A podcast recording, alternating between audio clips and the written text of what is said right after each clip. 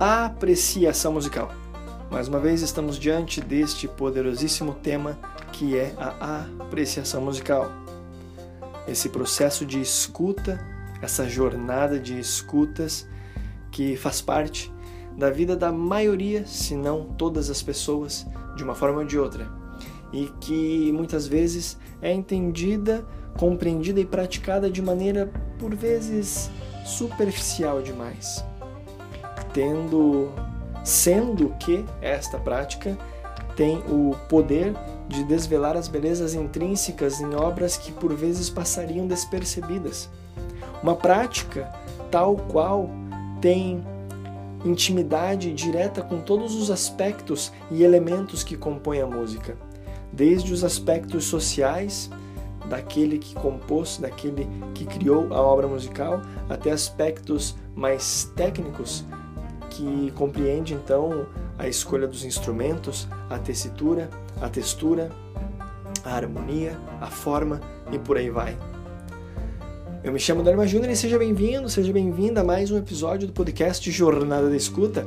Este podcast que é 100% dedicado a refletir e compartilhar ideias, conceitos e estratégias sobre apreciação musical.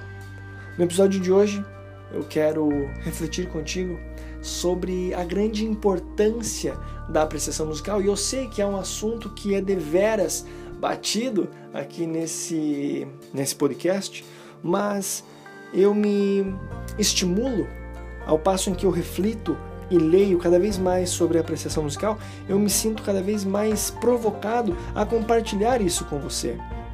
Essas questões que, que estruturam a perspectiva da apreciação musical como uma prática poderosa e desveladora, portanto, das belezas mais sutis de uma obra musical, não obstante das sensibilidades mais profundas do ser humano, de nós, de nós apreciadores de música. A pessoa que aprecia música, eu, assim como você, que acompanha esse podcast e certamente tem uma afinidade com a prática da apreciação musical, nós temos, portanto, nas nossas na palma das nossas mãos, claro que isso de maneira bastante metafórica, a possibilidade de estreitarmos uma relação conosco, ao passo em que, paulatinamente, escutando as músicas cada vez com mais atenção, cada vez com mais requinte, dentro dessa construção intelectual, psicológica que vamos construindo com a música que escolhemos escutar, nós, portanto, podemos, é, como eu falava, estreitar essa relação com o nosso íntimo, com o nosso ser, entendendo por que gostamos e por que não gostamos de determinadas músicas. É, nesse ponto aqui, onde entendemos por que gostamos não gostamos, eu quero abrir então uma nova, uma nova linha de reflexão que é sobre a prática em si da apreciação musical. É muito importante, é muito realmente é muito importante nós obtermos informações de aspectos históricos, aspectos pessoais da, da pessoa que compôs a música, mas muitas vezes a prática da apreciação musical é confundida justamente nesse ponto, onde escutamos uma música buscando compreender e encontrar elementos que compõem aquela informação que outrora obtivemos. Por exemplo, o período em que tal compositor, tal compositora escreveu aquela música, o ambiente na sociedade, a política daquela época era de tal forma. A música, portanto, busca é, dialogar ou expressar ah, o fervor que a, o, a época em que o compositor a compositora vivia é, vivia, portanto. E muitas vezes nós escutamos a música apenas querendo encontrar esse elemento que, que sustenta aquela essa perspectiva da época que o compositor compositora vivia. E de fato, este é um dos elementos que fortalecem a prática da apreciação musical, mas não se limita aí. Eu não sei de que maneira você escuta música, o que, que você busca é, saber antes ou depois da escuta musical, não sei se você busca entender as concepções filosóficas, estéticas do artista, do compositor, do intérprete. Eu não sei se você busca é, saber essas informações. Eu não sei se você busca é, saber as informações, como por exemplo, quais instrumentos foram utilizados, é, onde as pessoas que estão interpretando estudaram música, quais as formações, quais as relações profissionais que essa pessoa tem.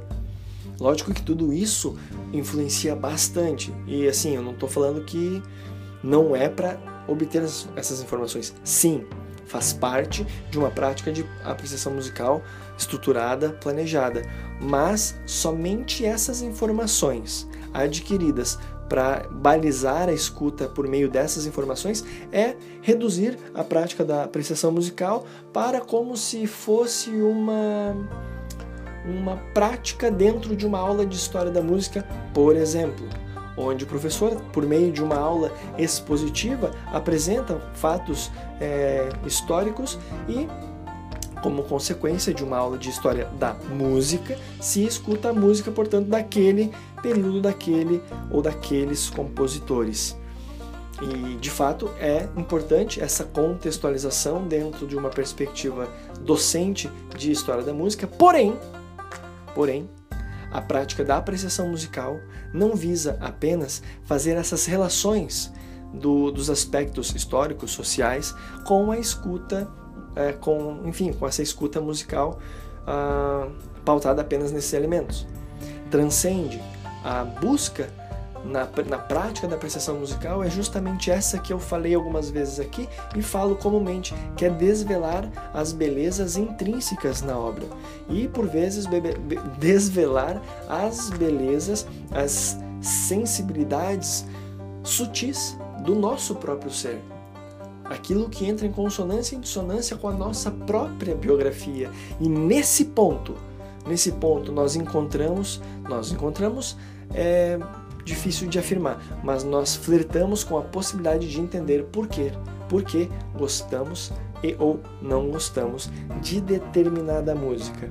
Qual a moral da história desse episódio que se encaminha para o fim e antes de, claro, finalizar o episódio, quero deixar registrado meu agradecimento a Bad Beb, patrocinador deste podcast, primeiro clube de cafés da Serra Catarinense. Se você, assim como eu, gosta, aprecia beber bons cafés, eu quero te convidar a acessar o link na descrição desse episódio, pois temos uma condição especial para você que é ouvinte deste podcast.